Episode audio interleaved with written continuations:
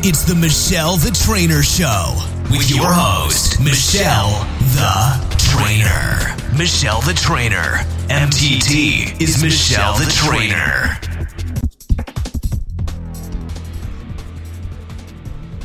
Aloha, and welcome to episode 25 of the Michele the Trainer Show. Today's very special guest star is Dr. Gloria Miele.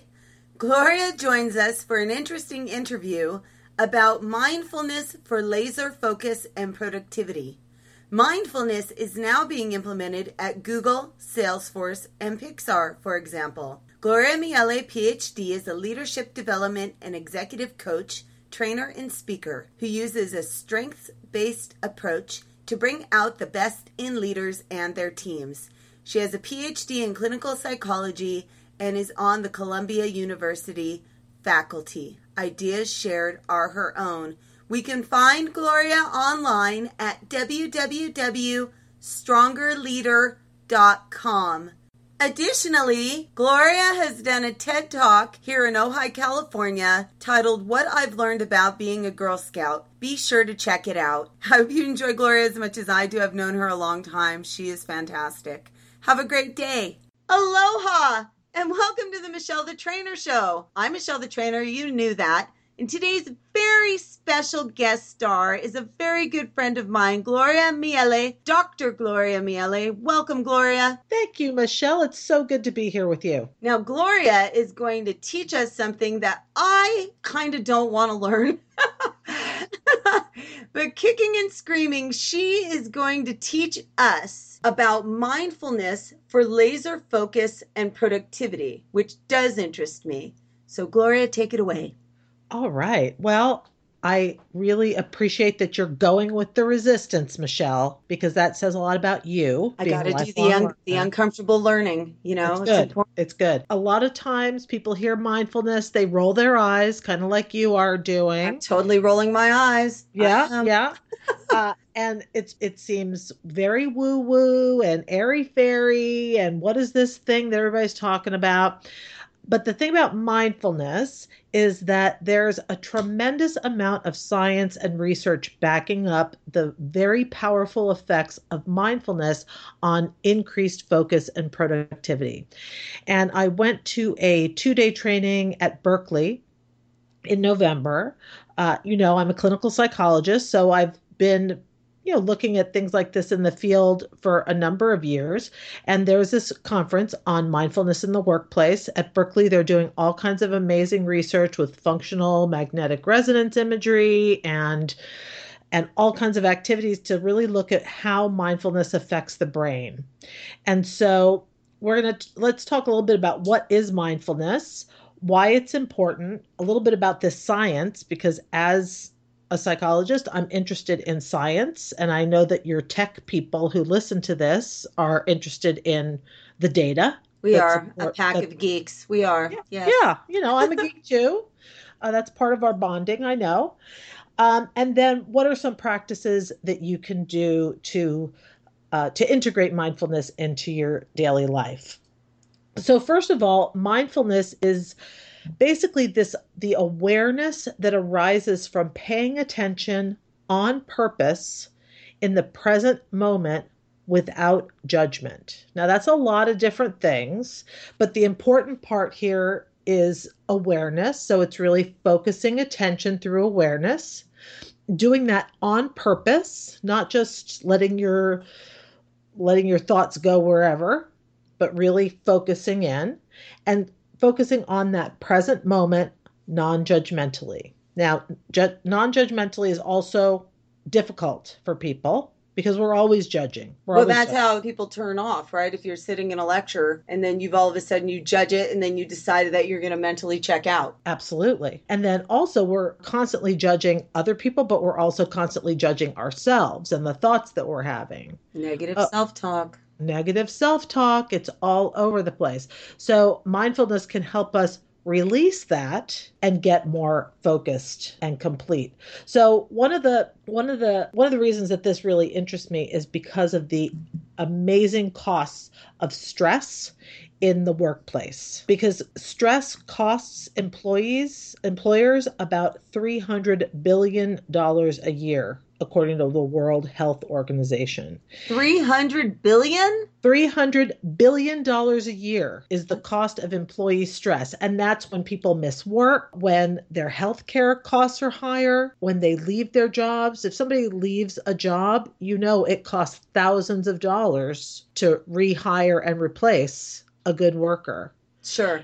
So these are all the different ways that stress can can cost companies big money.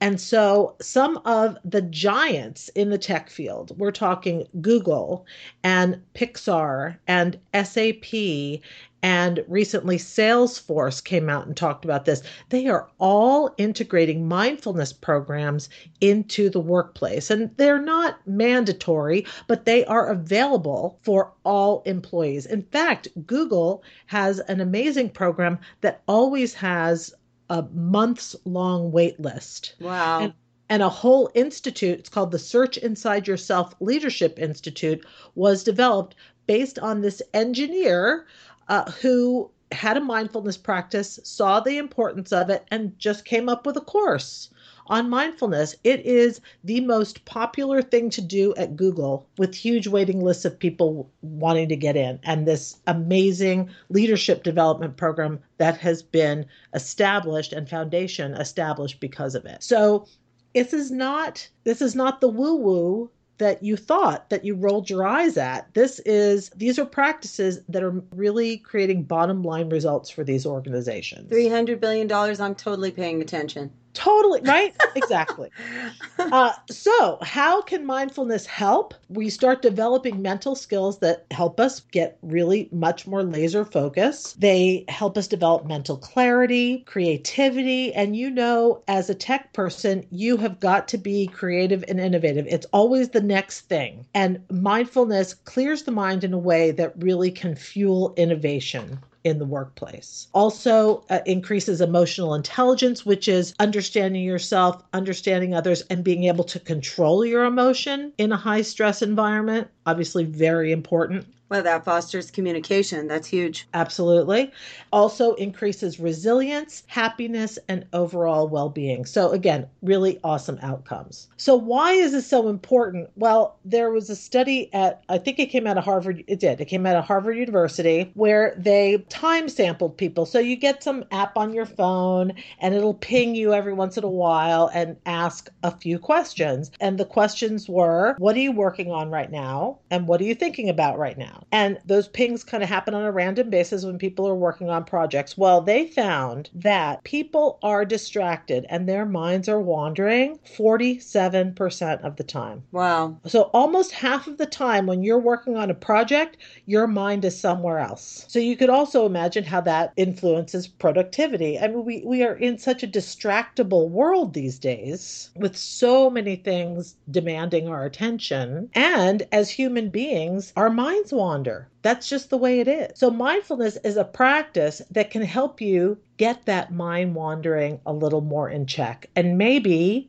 move more toward 40% or 30% so that your mind is wandering less and your attention is focused more. And the research behind this is showing that the more people meditate and the more people practice mindfulness, those skills actually change the brain. They put the brain in a resting state that enables different kinds of thoughts, enables innovation, enables creativity, enables stress reduction. So these skills are, are showing changes in the brain, structural changes in the brain.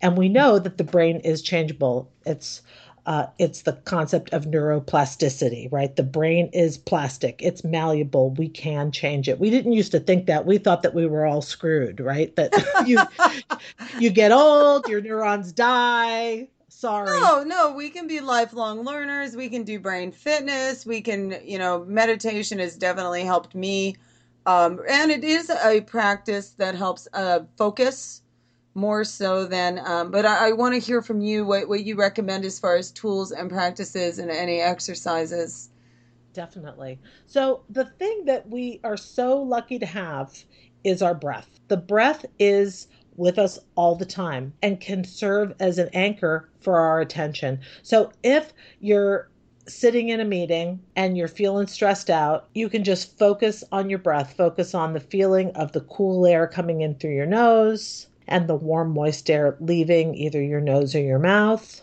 Don't worry, you guys. We're not going to do that many breathing exercises. You're probably driving to work while you're listening to this. I can inflict this upon you in person if you want. You can call me later, whatever. But anyway, and, continue, Gloria. And I bet I bet that every single person who's driving right now is also breathing. Well, we like breathing. Breathing is good. breathing is good, really good. Breathing is good.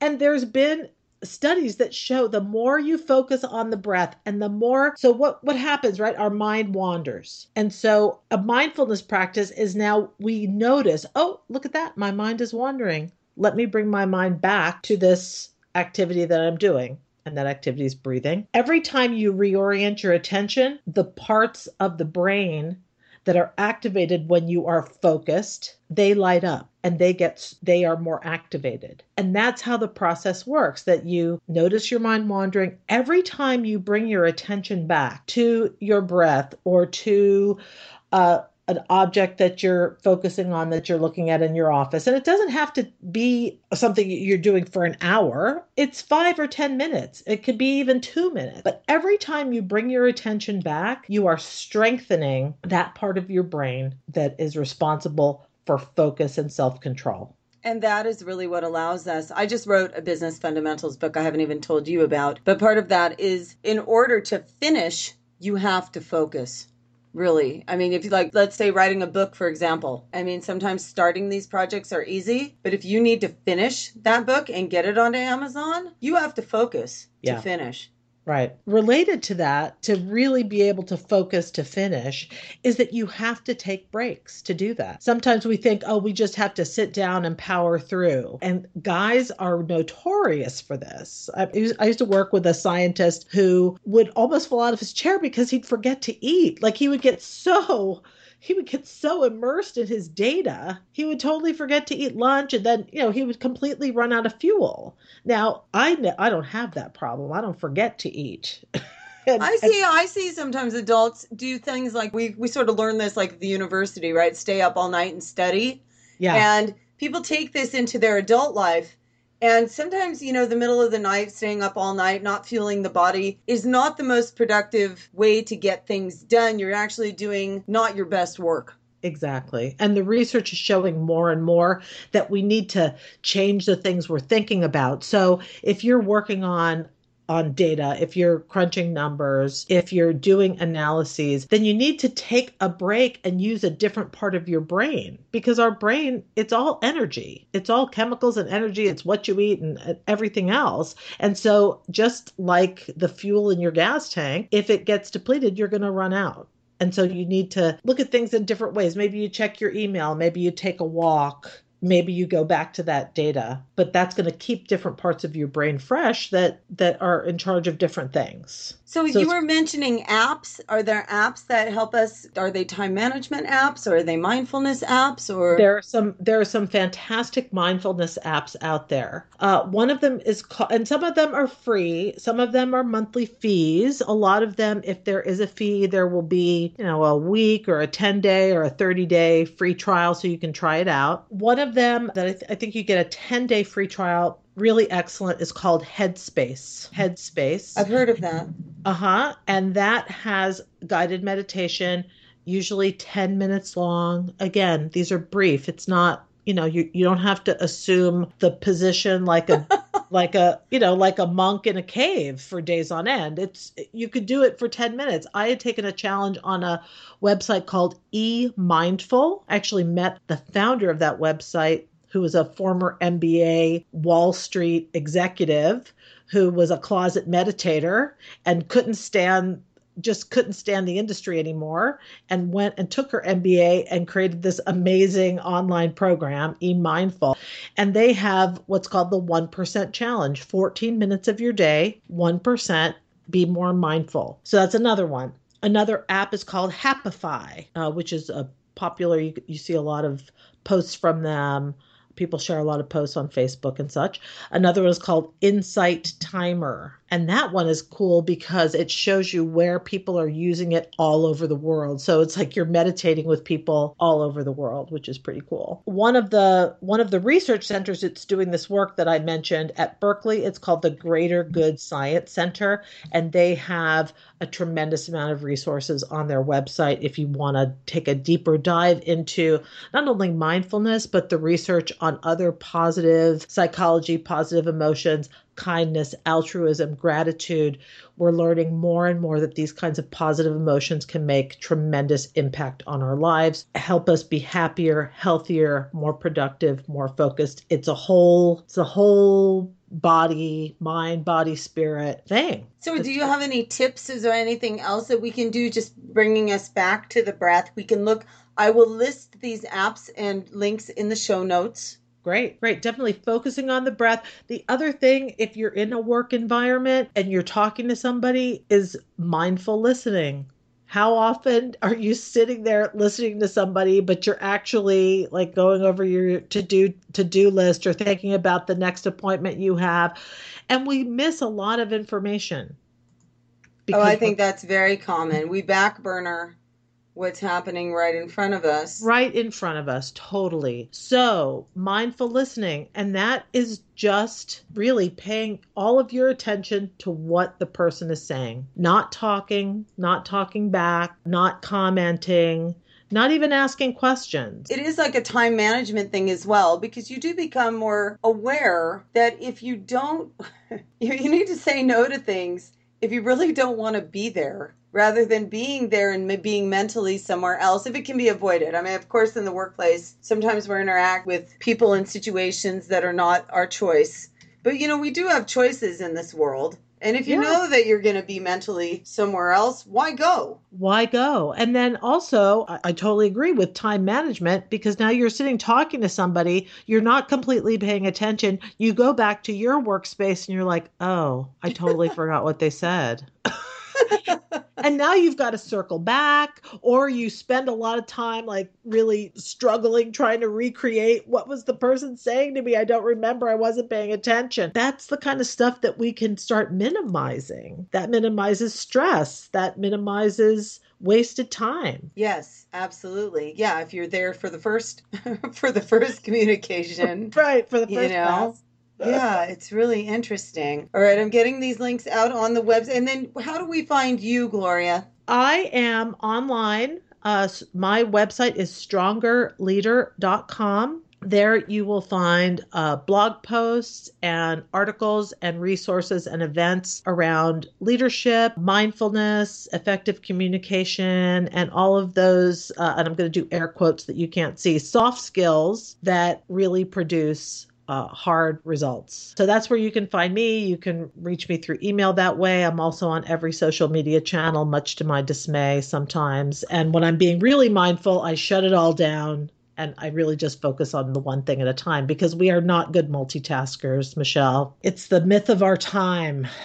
It is, it is, but you have to be able. Again, I, will share the book with you that I wrote. It's, it is a thing. I'm a polymath, right? You know that, and I have a lot of different interests. But you do have to know. You have to know your most productive time. Mm. You have to know when your most productive time of the day is, and that's yes. the time that I use to focus. Yeah, absolutely. But you know, some people, if they're not have a if they don't have a regulated schedule, if they're not getting enough sleep, like how can you identify what your most productive time is if you don't even have enough sleep or if you have a varying sleep schedule. So you'll never really have a baseline to know. And it, it, all goes along with it. This is why the meditation, and I learned a lot of this from restorative yoga, which is a little bit more woo woo than mindfulness. But I'm glad to see that this is coming into the workplace where they realize that, again, people, if they can't, people have to focus to finish just like doing taxes, right? You have to focus to finish. If you're writing a book, you have to focus to finish. That's the painful finishing a project, right?